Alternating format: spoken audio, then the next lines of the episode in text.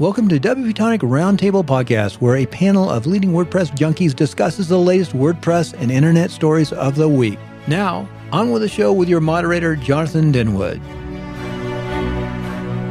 Welcome back, folks, to the WP Tonic Roundtable Show. This is episode 479. We record this live every Friday at 8.30 a.m. Pacific Standard Time. Also got a fantastic guest in the house. We've got Rob Walling joining us. Uh, um, it should be an exciting discussion. I'm going to let the panel introduce themselves. Rob, would you like to quickly introduce yourself to the listeners and viewers? Sure. Thank you so much for the invitation. Um, I am a software developer from years back, turned software entrepreneur. I founded uh, an ESP called Drip. I sold to Lead Leadpages.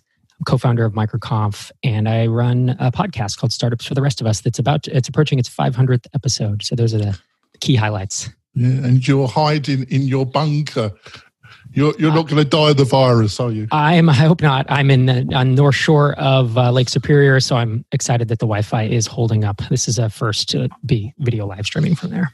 Oh, it's much appreciated. And I've got my friend Chris. Chris, would you like to introduce yourself? I'm Chris from Lifter LMS, have a learning management system for WordPress, and I, I have a podcast for course creators called LMS Cast. And I've got my friend and joint co host of my interview show, Adrian. Would you like to introduce yourself?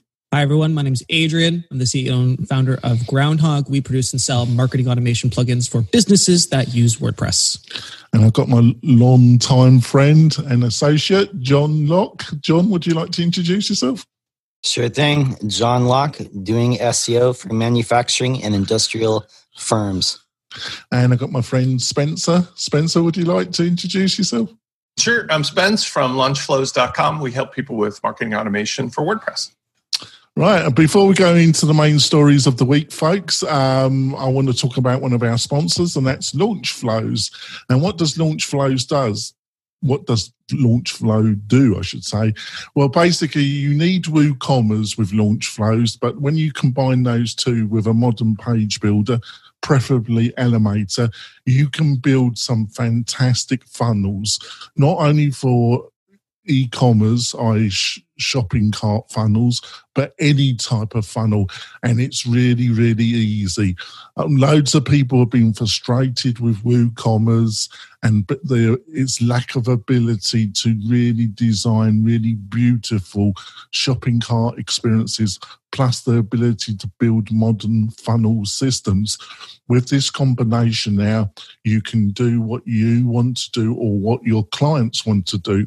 So go over to Launch Launchflows, look at the product, and I suggest that you should buy it. And also, they're giving us a great coupon code offer for you listeners and viewers, and that's WP Tonic Rocks. I repeat that WP Tonic Rocks, and you get 25%. And the main thing, do remember to tell them that you heard about um, the, the offer on the WP Tonic show. On to the first story. Um, five moves that big tech platforms like Google and Instagram should make amid the COVID 19 crisis. Um, what did you think of this one, Chris? I thought it was an awesome move by that's this is Rand's article. Yeah, yeah I think I think what it really illustrates is the um, spirit of the entrepreneur to jump in and solve problems. Um, you know, Google Maps not being accurate or Google Business Listings not being accurate, helping people who are trying to get the word out be able to leverage Instagram in a more effective way. I think I was just overall impressed with the problem solving ability and the opportunity spotting ability of a tech entrepreneur is just really impressive. And it's this kind of thinking that's going to help us uh, survive and even thrive in, in this um, these hard times. What did you think of it, Rob? Yeah, you know, I would agree, and I'm a fan and, and friend of of Rand's. Um, yeah. I think that I struggled a little bit with a couple of the points because they just they aren't relevant to me. Um, I think the Google Maps one is is you know a great suggestion that they need to overhaul the local listings because they're all incorrect. But you know, his first suggestion is to enable links on Instagram. I'm the old guy and I don't use Instagram. Uh, Gmail should consider greater visibility for high resonance promotional emails I don't have, I don't use the three inboxes. I only use a sole inbox. Uh, he talks about the Reddit Secret Santa program, which I, I hadn't heard of, but he explained it and said, you know, that the social network should start doing it. And I thought that was a clever, uh, a clever hack. So uh, overall, I love the spirit of the article, although I felt like two or three of them I just didn't, you know, didn't uh, quite meet up with my kind of personal usage of the internet. Well, I thought compared to what a lot of people have been writing about the crisis, it, I agree with Chris. It had a kind of unique um, tone to it, and I thought it was more inventive than what a lot of people. What did you reckon, Adrian? Uh, so um, again, I'm going to agree with with Chris and Rob. Seems fairly, you know, fairly innovative and interesting solutions. The only one I, I mean, uh, Rob says he doesn't use Instagram. I, I do use Instagram and I know that there's no links or anything. And it's like really, really almost impossible to like link anything unless you have uh, the link in bio tool for content creators. Uh, I don't see, I mean, when, whenever something like that is enabled, marketers typically just ruin everything and that's that's just one of our traits. Uh, we when whenever we get a new feature to play with, we typically like use it till everybody absolutely hates it, and then we have to move on to the next thing, and it's kind of just like that that process. So I figure I think some of these would like some of these suggestions, if adapted, would eventually be ruined by marketers taking advantage of the situation. Uh, that that's kind of like my only insight because I know that I would. and John, what, was your thought? Okay. My philosophy is control the things that you can control. And um, the, the the two practical ones on here would be keeping your Google Maps updated, and then if Google sees this somebody, and they give credits to people, add credits to industries that are hardest hit. The problem is in a lot of these jurisdictions and municipalities, they're saying don't gather in large um, areas. And so anything that is around tourism or sporting events or any big events like hotels, bars, restaurants, they're going to vanish. So my advice is this if you are a bar owner or a restaurant and you're doing takeout or delivery of any sort, what you can leverage is Google Posts. Now, you go into your Google My Business and there'll be a uh, link on the left hand side that says posts. Those are up for seven days. Every time you post one, it's a, and if people are Googling your business to see if you're open still, they will see those posts right there. So if you're delivering or offering takeout at the curbside, that's something that you should do so that you can have some revenue during this time. Oh, that's a great one. Thanks, John. And Spencer, what did you reckon of, of it? You know what I what I take away from Rand's comments is the inspiration for other large corporations to take a let's call it a World War II mentality, and that is to say, if we all see this as a common enemy that we need to unite against, right, to cooperate, I see the opportunity for the large, especially the big six uh, in Silicon Valley, to unite with giving back in a way that uses all the powers of their infrastructure and their monetary resources and so forth to, without being asked, do stuff that would be helpful. So, in other words, we all know that everybody will remember the good deeds that are done today. And even though they don't need the market share and they don't necessarily need the capital, this will pay dividends down the road if they just voluntarily started manning their resources towards doing public good types of things. Uh, that could go across the whole spectrum, but everything from helping first responders or people in the medical industry to distributing, you know, packages and goods, whatever it may be. I think that's where the inspiration from his thing strikes me the most. That like entrepreneurs are thinking of it first. Why aren't those larger companies just stepping forward and all just sort of saying, "Hey, we're going to do everything we can because if we do this now, we're going to be the ones you remember later as having really mm-hmm. participated. They're all flown to New Zealand. That's why, Spencer. Uh, um, on to the next story. Um, before before we move yeah, on, I just yeah. I just had a question. Uh, I got an email from Loom last week and how Loom was moving forward with extending a lot of their tools free for educational people as well as extending their free trial uh, and the limits available for free trials to like a limited video or something ridiculous while this was all happening. And we're using Zoom right now. And I was curious if anyone knew if Zoom was doing any sort of social responsibility stuff in terms of providing their tools to educators or anything because i think that that company is mm. missing from this list because that's arguably one of the most valuable tools i think that is currently available for people doing remote work and stuff Yeah. Well, thanks for that. I think Zoom's doing an amazing job, Touchwood, keeping going, really. It must be pretty hectic at the Zoom headquarters.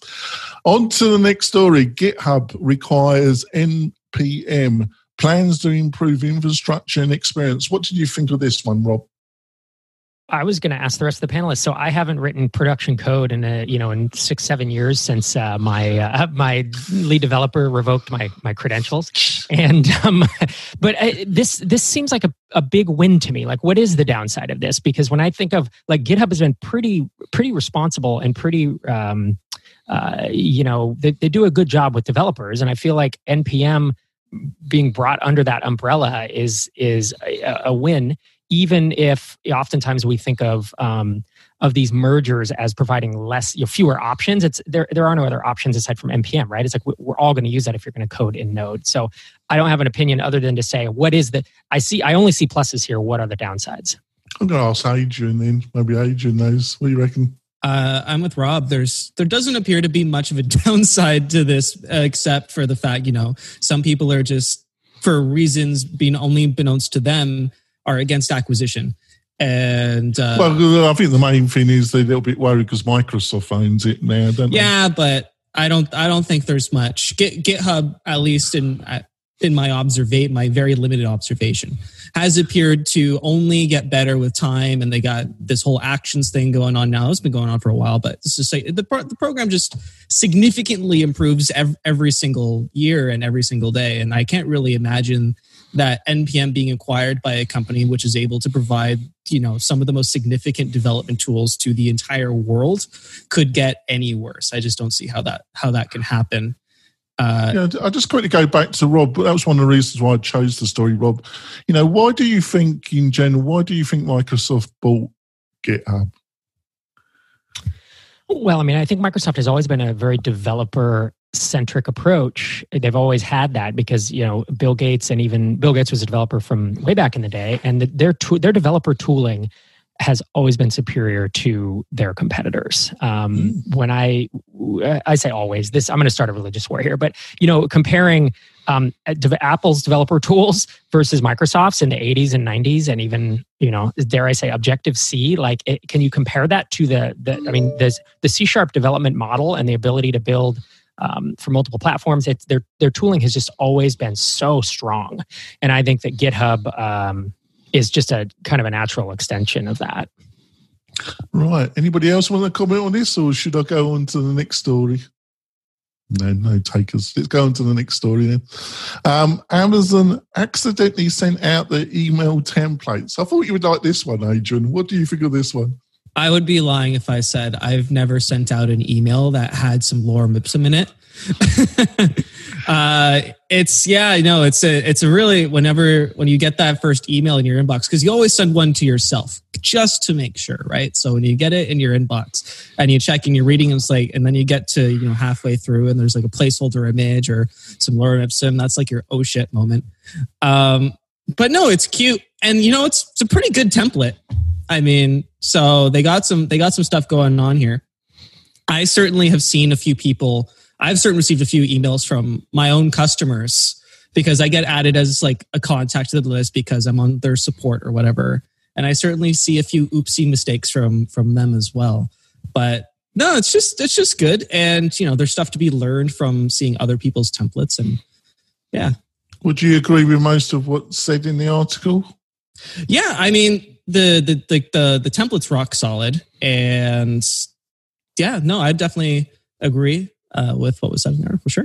So, Chris, how how essential is email marketing in your own company's marketing uh, outreach still in 2020?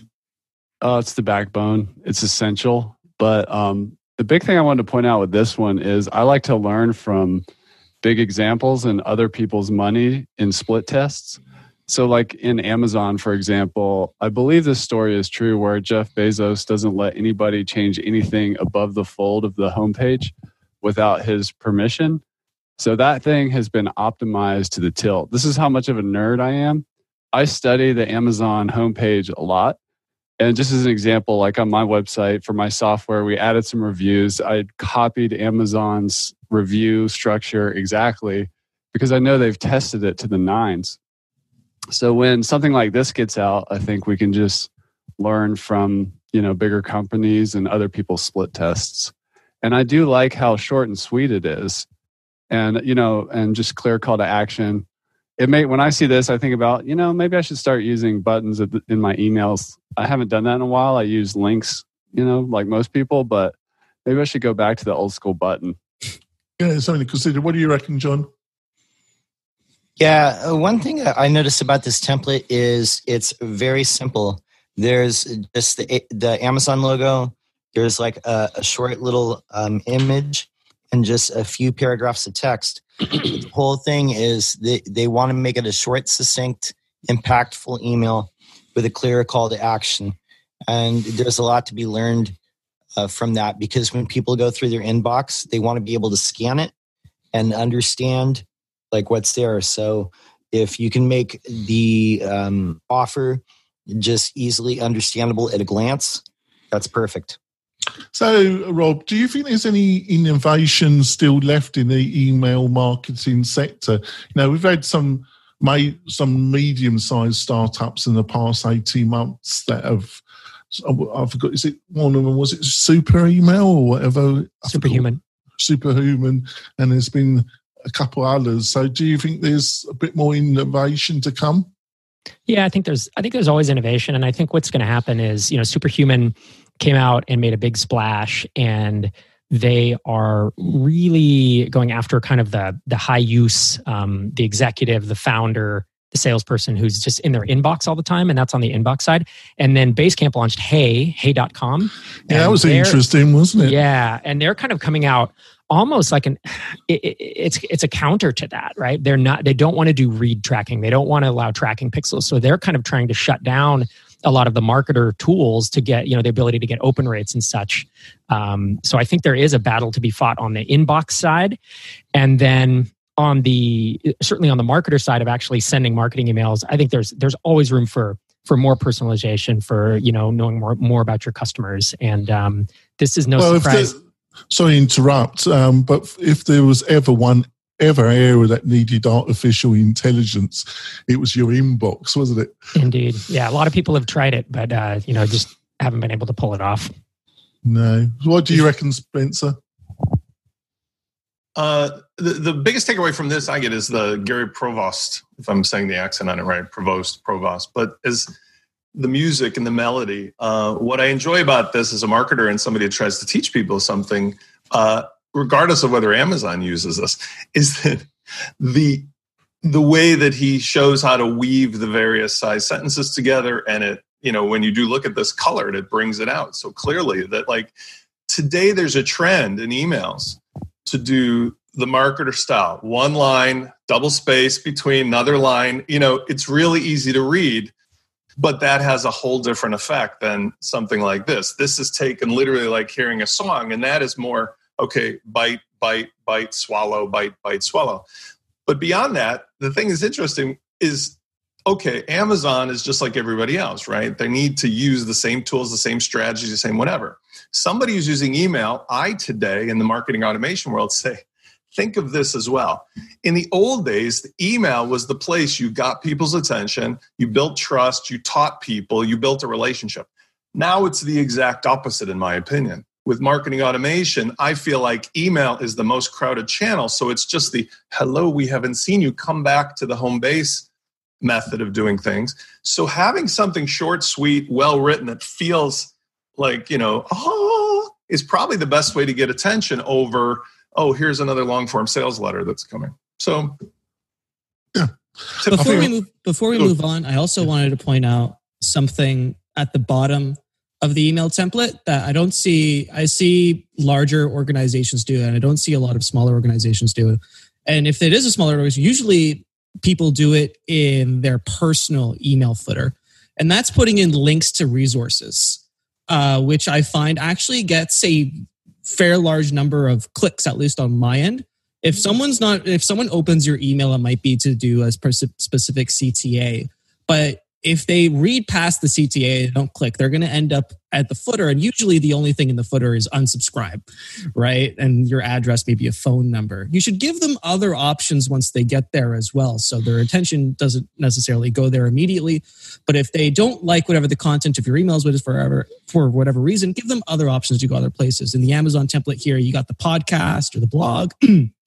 Facebook page, partners, documentation. Uh, and I actually, in our footer, I have a lot of that stuff as well Facebook, documentation, um, partners, blog, etc. The list goes on. Oh, it's great tip. That's what I'm going to be doing this afternoon. This and, and that way, if they don't, if they don't connect with your original CTA, they have they have options to go somewhere else. And and I think more businesses should probably do that because but lots of businesses have lots of great content, but it's not always easy to get there. But you and in footer of an email, you can just put direct links just to go, just to click in there. Right. I, I, just want, I don't want to interrupt Chris's time, but I would say more important than the content of the email is the subject line. I would say today, 90% of your battle is getting somebody to click on it when it's in a sea of garbage. Adrian, I had a uh, question for you and for Rob with your experience at Drip. Um, does the number of links affect the open rate? Like, is it, is that yes, it can. It, it, there it's dependent on so or many deliverability factors. i should say I, I, guess for deliverability so at least in my experience i use a there's a tool called like Mailtester and you do get docked points if you have like way too many links. However, you get docked points if you have like a hundred links in your email, and they're the like ESPs are like really, really, really smart. Like the like inboxes are really, really smart. Google, Yahoo, and they can generally tell based on context and the layout of your email how much HTML in it and where the links are placed if the email is like a legit from a legit sender, a legit company trying to get in touch with a customer, or if it's just straight up spam.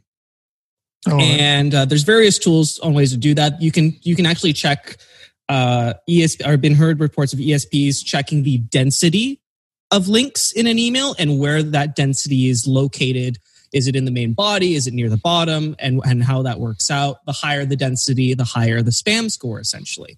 But if you put all your stuff down at the bottom, that's, that's typically considered low density, low risk. So that's at least been my experience. I'm actually curious because Rob's been doing it a lot longer than I am. Sure, yeah, running, running drip as an esp i mean we we sent when i left we were sending uh, hundreds of millions of emails a month and or 150 million you know just a tremendous amount and so we saw a lot of crazy edge cases um, and and adrian's right the the inbox providers are so smart these days which is a good thing. Because if if people are opening my emails on my list and i suddenly send them a, a link you know a, a, kind of a link fest of hey here are the 10 links i saw this week it doesn't suddenly all go to spam because they they understand that people are engaging with it so yes it's it's one of many signals but you know if they're looking at 50 signals and, and link count is one of them then it's like don't go overboard the bigger tip and it's one i see, mistake i see people make a lot is if if you're using uh, email marketing software and you um, are, it's rewriting your links, right? Because it's doing click tracking. So instead of mydomain.com, it actually redirects through, you know, drip.com and then gets to. So if you put in a raw link in your in your email and you actually put http colon slash slash as the text of the of the link they don't like that. Uh, there are some places some uh, spam filters will immediately say oh there, it's a phishing attack because the text says mydomain.com but it's going to drip.com in root so you always you want real text rather than a real um, uh, an actual domain you know in the in the text of the url um, it, it's a crazy th- it's a weird edge case but there are there are several that um that you're saying you need the you need the the http to match up with the actual thing you're saying it is so you can't say spencerforman.com but it goes to google.com or something because they'll freak out on that. Exactly. And since most of us use rewritten links anyways i just i never put HTTP as text in any email. It always says like click here or here's where you find it, and then that becomes the link. Interesting, oh, interesting point about if you're using Groundhogg as self-hosted, since it's self-hosted software, the rewritten links belong to your domain. That's cool. So problem solved. nice feature. Yep. There you go. We're going to go for a break. We're back with some great stories. Got a great special guest, Rob Walling, with us, and um, I think it's been a great show so far. We'll be back in a few moments, folks.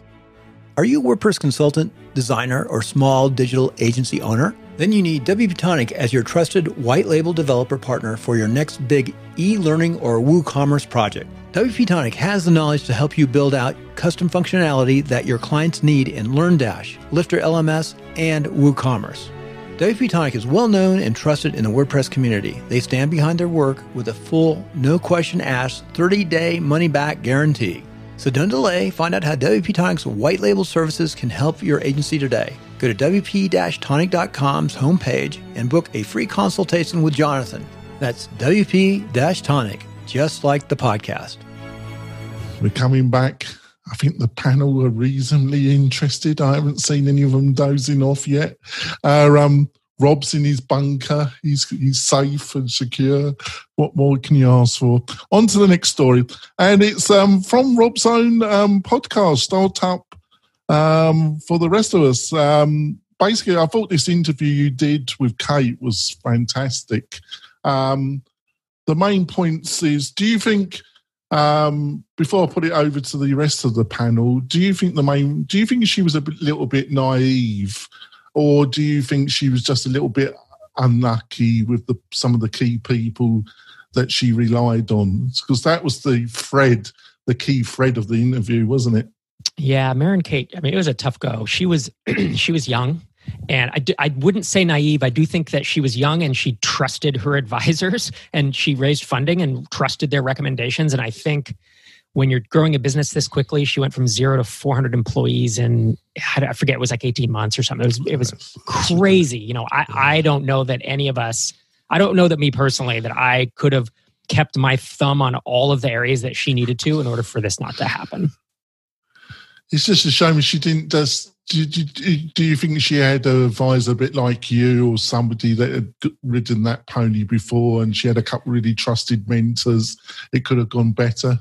Well, it's you know what's I do. What's interesting, I do and I don't. It, there are so many moving parts in a company like this, and I think one of the things that uh, obviously that that came back to bite her is purely was the financial piece. And I think when you're building a company like this, a lot of us kind of move the finances. We say, well, it'll take care of itself, or I have someone in charge of that and they'll let me know. Well, it turns out the, the kind of CFO for hire that she had hired um, was doing math wrong. and uh, that's. Well, she that's did get, she, you know, Jason um, this week in startups was quite critical, wasn't he? Um, a lot of people were quite critical of the business model. They said it was doomed from the start. I'm not too. I'm not so sure about that. What do you think?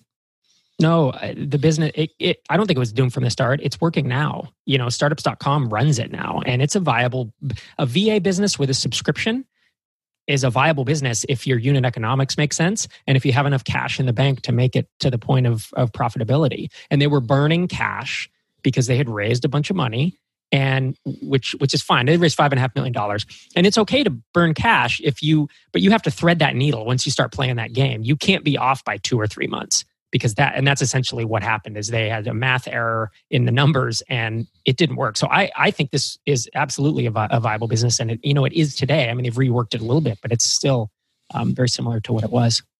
What for those you, of us not familiar with the story can you give us a little bit of a history lesson? Sure. So this, uh, so Maren Kate uh, started a company with a co-founder. It's called Zirtual, and it, it's essentially you pay a monthly subscription and you get X hours of a virtual assistant's time. So it's virtual assistants for hire on a recurring basis. And she bootstrapped it with her co founder for two years. And then they raised a couple rounds of funding. They raised five and a half million of venture over the, a couple years and grew this to 400 you know uh, virtual assistant contractors and then at a certain point got the advice that they needed to turn them into employees and that was a big turning point because then once they had the financial issue it it really hit him hard. So there were a couple a couple key I, don't know missteps or or you know real turning points for him. One was going to employees, and then the other was this financial error of oops we we thought we had a lot of runway and it turns out we have you know a couple months less than that and then a round of funding she was going to raise a bridge round had a commitment and a week or two before that was going to come through it the the investor backed out and so it was like this series of you know when you're playing when you're playing this close to the wire and you raise this much money and you're growing this quickly any one of those things can just can hammer you. It's such such a different world than uh, you know than self-funding or bootstrapping. And she was really you know the way uh, i remember it. She it, she was brutally attacked wasn't she rob Yeah, it was it was the internet at its worst. You know, it's it's when people get out of control and they don't know the full story or they don't want to want to listen to the full story and they want to just say, "Oh wow, how dumb were you to do this?" or "How dumb were you advisors?" or you're you know, it's just kind of a blame game and I don't I don't necessarily think that's helpful. Um, but when you hear her talk through it in this in this podcast episode, or I've heard, you know, I, I watched and looked through several other episodes, um, interviews she's done. There, there's a lot more nuance to it than that, right? Of just saying, "Oh, this this one person or this one event is to blame." What did you reckon about it, Chris? I thought it was a great episode. I I really enjoy Rob's podcast, Startups for the Rest of Us, and what it does really well is there's a lot of hero worship around entrepreneurship, SaaS, online businesses. And this episode, among many others, focuses on the struggle when things don't go well and just uh, provides a cautionary tale for other software founders who are on the journey that, um, you know, making the leap from contractor to employee may not be the best move. Um, hiring a fractional CFO after you're above a certain stage is cool, but be careful. And funding isn't always the answer. So I just appreciate that about his show. And I thought this was, I thought it was really cool to actually pull that story out. I'm sure it's really difficult for Mary and Kate, but um, it's helpful for the uh, startup ecosystem to hear uh, when things don't go well. So, Spencer, you've you've been here, um, you know, so you've got some real experience. Um, got any advice to the listeners of views about choosing the right key members of your of your team? Really.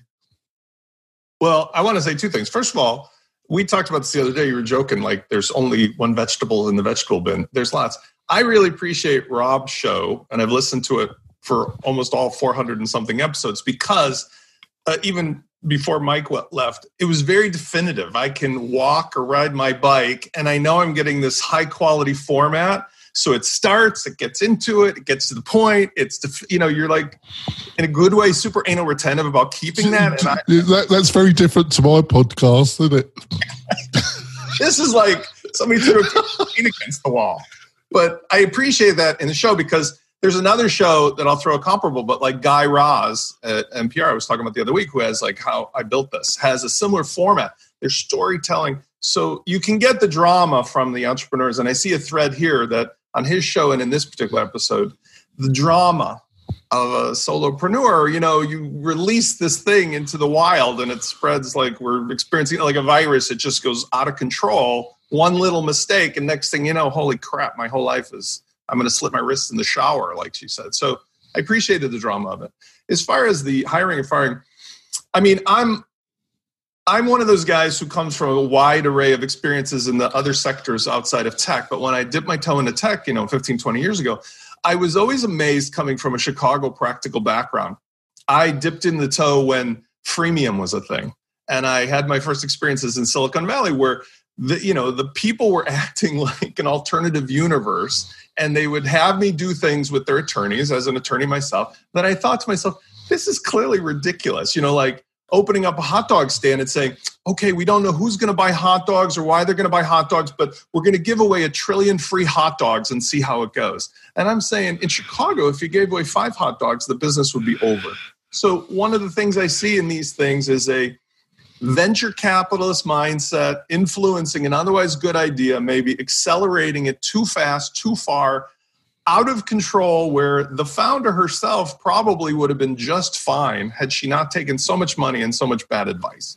And as a person who's seen all these worlds, you know, and I'm also probably the older guy here, I would never go into a business anymore unless I thought first. That's the first thing is this where I want to end up? In other words, do I want to end up with a business that has a million people telling me what to do and holding my, you know, cojones in their hands? Or I would rather keep it small and like a lifestyle business. And I think that's going to be an interesting thing for a lot of the people today who are being shaken up in our slow snow globe world.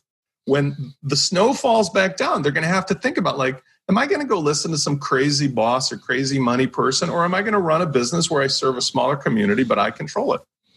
Yeah, Rob, I thought that was one of the other really great points of this is that I think she, I think she expressed because of her background, her blue collar background, that she felt, felt a lot of the time as a fraudster, you know, as a um, imposter. Imposter, yeah. yeah thank. Uh, um, but I think you've really got to understand. Yeah, listen to people, listen to their opinions, think about things.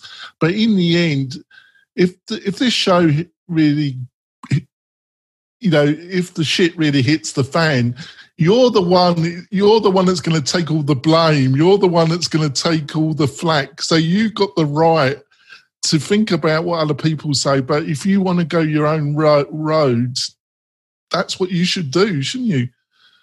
Yeah, and that's that's what I like about what Spencer's saying is, you know, the the flip side of this story is so many companies, so many software entrepreneurs or tech entrepreneurs think that the only way to start a software company is to raise venture funding. Even today, after I've been banging the opposite drum for, you know, 10 or 11 years, it's not that you should or should not raise venture funding. It's you should make your own decision and know what you're getting into and know what paperwork you're signing and know that the, the buck is going to stop with you and that that taking you know there's a difference between bootstrapping and self-funding there's a difference between taking a small amount of, of angel money and, and building a great lifestyle business out of that just because you take funding doesn't mean you can't you know build a great uh, two three four million dollar business but then once you step on the venture train it really is a different it's a different trajectory and that is not the, the aspiration of of appearing on the, you know techcrunch or the front page of a, a magazine and it's saying hey the, these founders raised $10 million.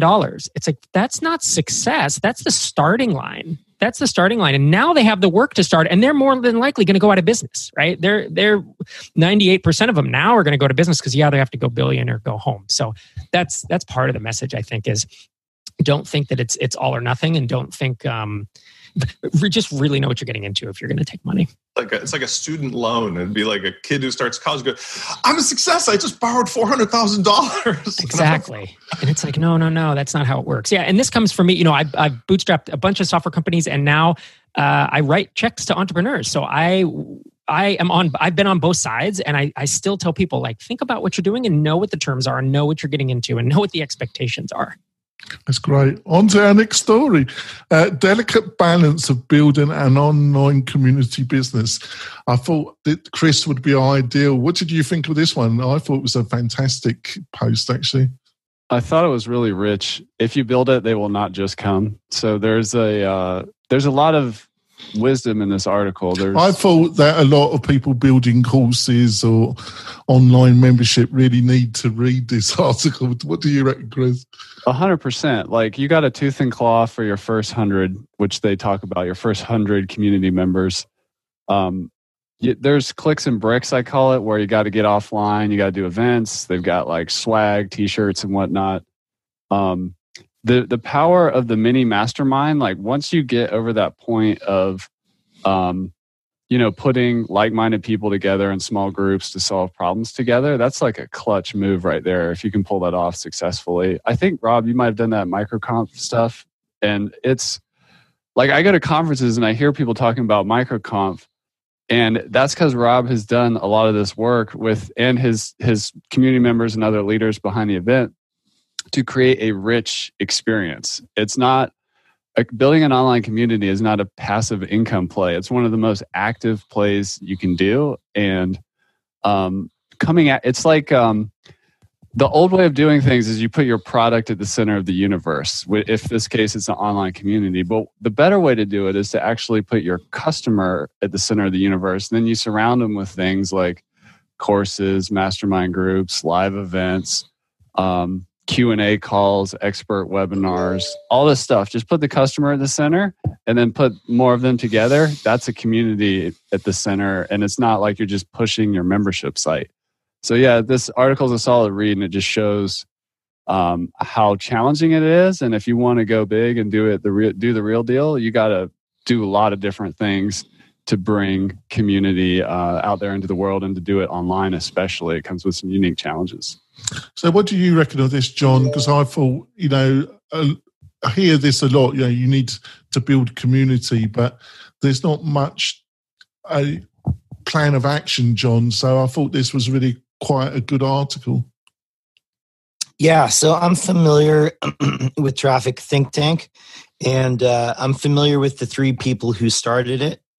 Um, the the big thing is is originally this is is pitched as an intimate community where you can get access to people who are operating at a high level That's that's the original thing. So they limited membership to 100 people initially to where those people would spread uh, what they're receiving as of the, the value from this group.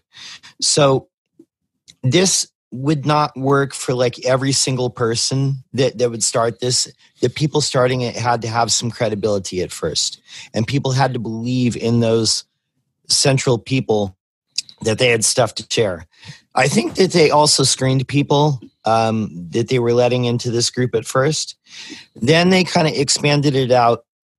Um, and it, I think they said that it got to a point where the value that each person was bringing and the amount of people that were coming into the group kind of hit a point where it was going in the opposite direction. So that's the point where they had to figure out how to um, answer people because everyone was getting used to wanting to talk to the known people like the the yeah. stars or whatever and get advice from them the people that they trust um, but i think that is said too there's some other people in the group that were stepping up and like being like leaders which is what usually what happens in any type of group whether it's a slack channel facebook group uh, mentorship group or, or whatever else but anything like this even like with a product as as Rob and Chris and Adrian all know, it is really a lot about the community. Any type of product, and this group is even an information sharing group is a product, and it's it's all about developing the community and curating the community in a way that it's going to have a good reputation and other people are going to want to join because there's so much value being created. Yeah, Rob, um, would you agree with this? a trend I'm seeing very definitely, you know, like with HubSpot, the HubSpot University. You go you go to a lot of SaaS products. Uh, one of their differentials is a lot of them now are offering um, increased access to when you join the SaaS product to get the actual software. You're also joining a community and also uh, access to a lot of training um, to be more effective in the particular sector that you're doing business in. I see that's a trend, definitely. What do you think, Rob? Yeah, it's something that I, you know, Leadpages also did a really good job of that. Um, they started a whole curriculum that they give away for free, and then part of it they charged for.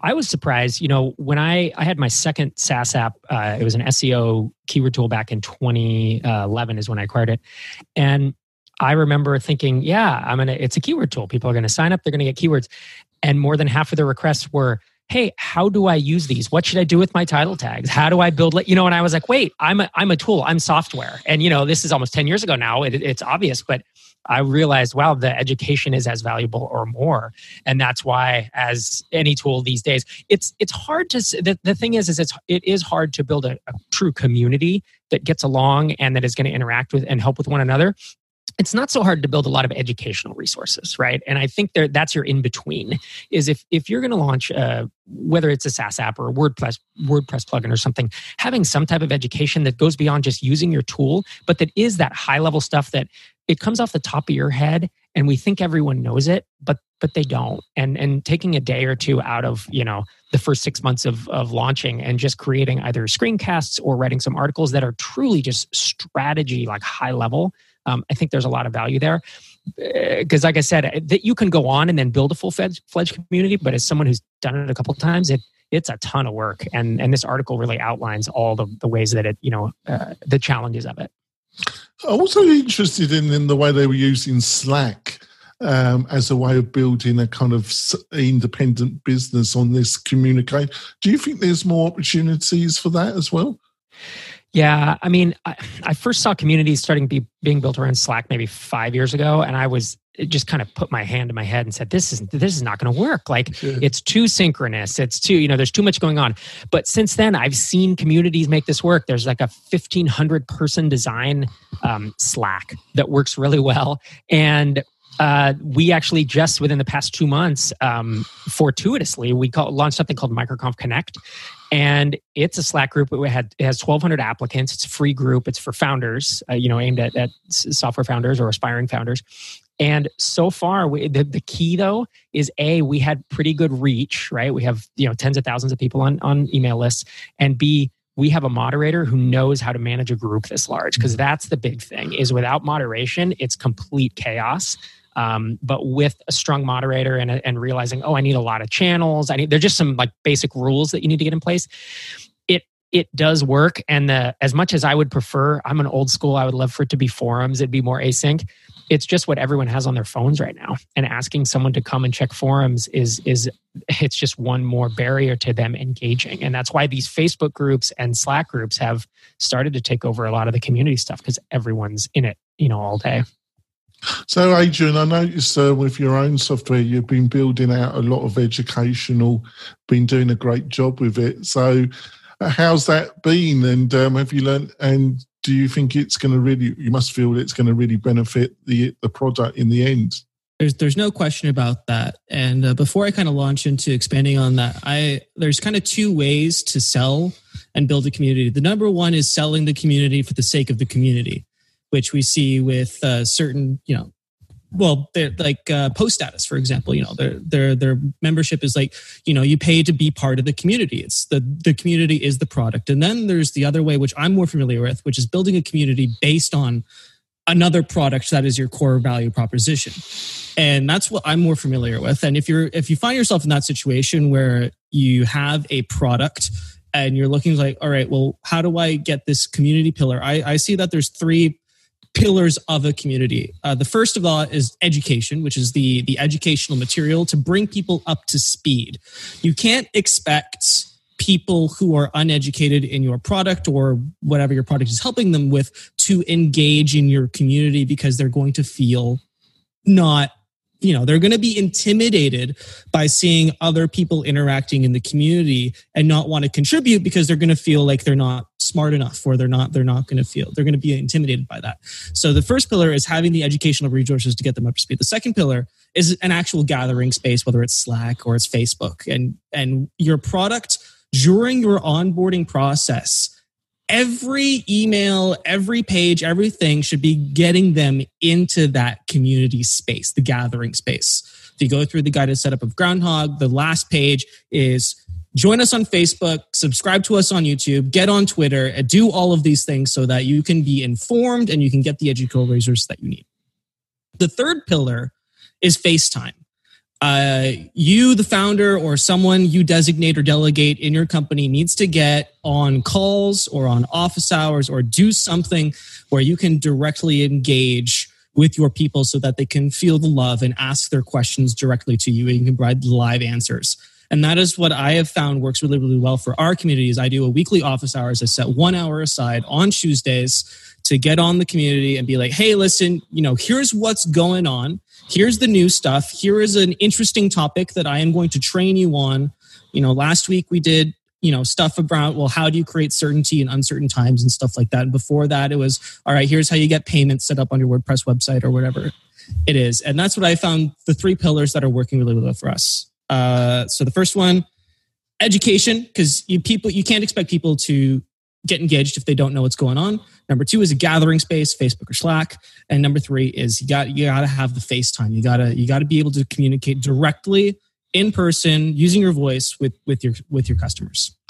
So Spencer, just to finish up, you know, it's another area where you've got enormous experience because you've built a, a couple very large community-based kind of groups, haven't you? What what did you think of the article?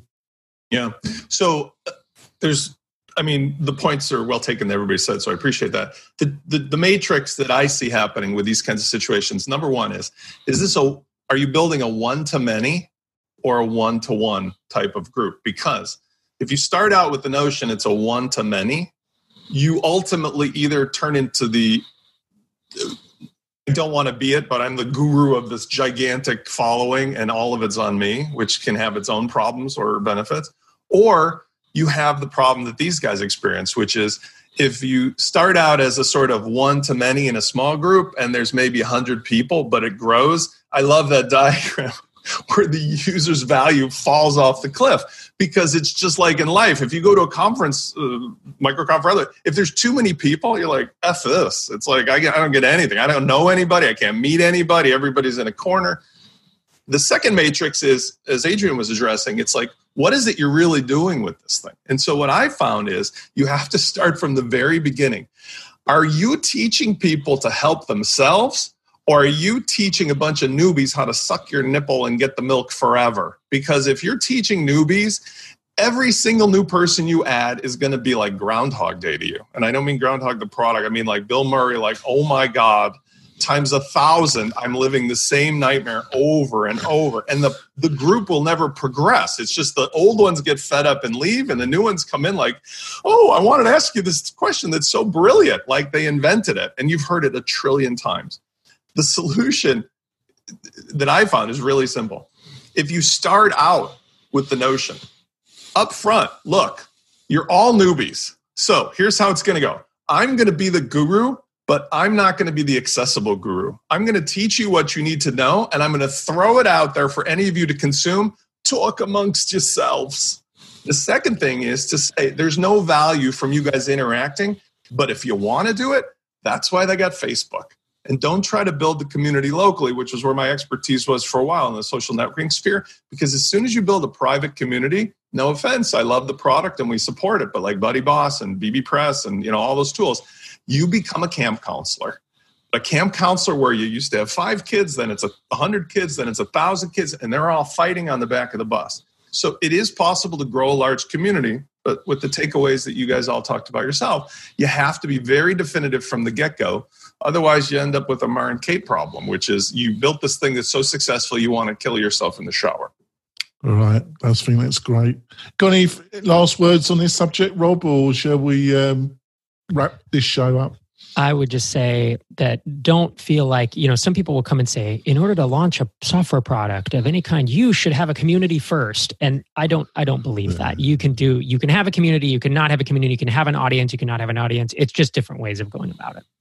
So, uh, wise words. Well, we're going to go wrap up the show. Um, we're going to drop the last story because I thought that was the weakest. So um, we're going to go on to our recommendations of the week. And I have got a recommendation. I know it's a shock, listeners and viewers. Um, I've got a nice slider. Oh, yeah, I know, sliders. Um, I don't particularly like them, but I've got a client that insisted – and there was some logic to the madness. So I was looking for something a bit better for Elementor than the pre-built one, and I found one, a really nice free one from BD themes and it's their prime slider and the free one is really quite amazing and I've I've been knocking this out for this client and I've been quite impressed. Spencer, have you got a recommendation for the listeners and viewers? Uh, yes, I do. So, one of the problems that we've been facing today, that we have two panelists here who know are, are experts on at least, is uh, because we do all the marketing automation that's across 35 plus different platforms, we're seeing people with varying degrees of success with their API calls and their webhooks back. So, you do automation on WordPress with WP Fusion, sends a signal, and then crickets. Whereas yesterday it was like speedy, or worse, you have, let's say, a webinar with a WooCommerce checkout, you're trying to apply tags, and magically nothing happens fast enough. So there's a plugin that's free, Query Monitor for WordPress, which allows one, hey Vito, which allows one to see the kinds of things that are going on your site and help to differentiate is this an internal problem or is this an external API problem? In the last couple weeks, for example, one of the things we do recommend, there's lots of good CRMs. One of them, which will go nameless, which is still great, has been shitting its pants for no reason they're telling anybody. I mean, it went from like hero to what's going on. And so as a result of that, this tool is really useful even for a layperson to use because you can see what's going on on any particular transaction. And so it's worth even a newbie checking it out. Oh, make sure it's in the chat, will you? Uh, um, so, John, have you got a um, something you want to recommend? Yeah, this is a recommendation, and this is not for a product or a link or anything like that. I know right now, like a lot of people are staying home, you know, in your local municipality or your state or your county, they're telling you to stay home. Uh, and so a lot of people are doing delivery. Um, one thing to keep in mind is a lot of these people who are doing the gig worker jobs, especially if it's like DoorDash Instacart or anything like that or Uber, they really don't earn that much money because the platform takes a lot of it uh, from them. And if it's like Instacart, they're the ones standing in line in these long lines doing the shopping for you. So, my tip to you is if you have the means, which most of us do here, we're in digital marketing, please tip uh, these people uh, more than you normally would. Tip them excellently uh, because right now their um, finances depend on it, and also like your your orders and stuff are going to stay in queue a long time if they don't think it's worth uh, their time. So you know, just be considerate of other people and uh, you know give give freely. So that's great. And um, Adrian, have you got anything you want to recommend? I'll, I'll second Spencer's recommendation. Uh, Query Monitor is a lifesaver for anybody building WordPress websites for like you know their MVP or whatever. Uh, it has saved me countless hours. Uh, there's a lot of HTTP API stuff that goes on in Groundhogg, a lot of DB stuff, and uh, Query Monitor has helped us find and fix a lot of it over over the last year and a half. So I'll second that one. True. Grace. have you got anything you want to recommend to listeners of yours? Yeah, I wanted, wanted to recommend the uh, Notability app. So if you're uh, like communicating visually with your students or coaching or your team, if you have an iPad Pro and an iPad Pencil deal, uh, it's super cool tool for communicating uh, visually with your team. So check that out. I'll put that in into our uh, chat. And I've got Vito. Vito's with us. You, you got here a bit late, Vito. We're wrapping it up. Well, I thought I was on time because I think that the timings changed or something. But this is where I always come on board, four thirty. No, I think it's daytime. Welcome uh, to daylight savings, boy. Yeah. yeah. we move it in America because you know, in um, Britain, listeners and viewers, they have daytime, but they move it three weeks later. And it always confuses people from the yeah, UK. Yeah. So, so, so I guess that would be my recommendation. Uh, check uh, some, uh, you know, check your daytime time. time zones. Yeah. right. Um, Rob, uh, obviously being your special guest, you're not expected to have anything that you can recommend. But do you have anything you want to recommend to listeners and viewers? The only th- I just came up with it. I didn't know there was a thing, but if you're if you're stuck at home and you have kids gonoodle.com or go noodle on youtube. It is just very light exercise for kids. And they place and i mean i even have i have two nine year olds and a 13 year old and while they mock it because it's a little young for them they still move around they get their bodies going. So and it's free you know on youtube. So that's something we've been trying to do got to get that body moving exactly. Yep. exactly. There we go. Uh, rob it's been a pleasure having you on the show. So um, if people want to learn more about you and um, what you're up to, Rob, what's the best way? Sure. If you know if they're podcast listeners, startups for the rest of us is in all the all the podcatchers. Uh, if they want to follow me on Twitter, I'm at Rob Walling. Right, and Chris, um, people want to find out more about Lift LMS. What's the best way and find out more about what you're up to? You can install the free Lifter LMS plugin to your WordPress website. You can also find us on lifterlms.com and check out our podcast called LMS Cast. It's a great podcast. And um, so, um, John, what's the best way of finding out more about you and what you're up to? Two ways. Um, the the the way that you can see me like every day is on my YouTube channel. Uh, if you go to YouTube and search either Lockedown SEO or John Locke SEO. I'm posting every single day uh, SEO tips. I think I've missed like two days in the last like I don't know like 16 months. Um, but the other way is go to my website, which is lockedownseo.com. Oh, that's great. And Spencer, what's the best way of uh, finding out more about you and what you're up to? Uh, right. If you're interested in anything to do with sales funnels with WooCommerce or marketing automation, you can find me at launchflows.com or the free Facebook group is useful for you. Any questions across the spectrum of these WordPress things, that's facebook.com slash groups slash launchflows. Right. And Adrian, what's the best way to find out more about you and what you're up to? You can go to groundhog with choose D, uh, with two G's.io and you can get all of the links to our three pillars of education uh, or community rather, education gathering space, and uh, FaceTime where you can speak with me and ask me questions about digital marketing. And I even asked Vito, Vito, what's the best way of finding It's a, more it's a about good you? deal. Like uh, uh, three minutes Three in, and. I already have a pitch. Good. Uh, so you can find, you can find me at wpfeedback.co. Uh, we actually just now uh, launched something uh, to help people in these kind of uh, trying times. So uh, come, there's 200 slots for people that will get 90% off for the next two months. Uh, and we did it for all of our pro users as well, just to kind of alleviate some of the stress uh, in the upcoming months. Right, that's great. And if you want to support the show, folks, the best way is go to the WP Tonic website and join our newsletter. We've had a load of new people joining the newsletter recently, and I wanted to increase it.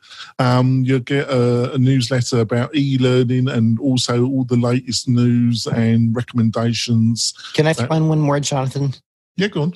Okay, so this is something I forgot about too. Adobe is giving, they're letting people take like two months off of their subscription. They'll give you a credit. Um, I'll put it in chat, but there's a number that you call, and then you hit one, one, and then two, and then you get on the line with somebody. Just tell them because of the COVID 19, you want to take a couple months off your subscription. They'll credit all your like uh, Creative Cloud. I'm, I'm mind blown that, that Adobe will do anything like that. There we go. Uh, um, on to um, so back to the newsletter. So join the newsletter, and also you'll be put in to a um, to win a prize, a monthly prize. Anybody that subscribes during the month will join um, the prize draw, and they can win a prize up to a value of hundred dollars or more. And I'll be announcing the winner next week for that. It's been a great show. Thanks, panel. And I think we've had a great discussion. We'll see you next week, listeners and viewers. Bye. Thanks for listening to the WP Tonic Podcast, the podcast that gives you a dose of WordPress medicine twice a week.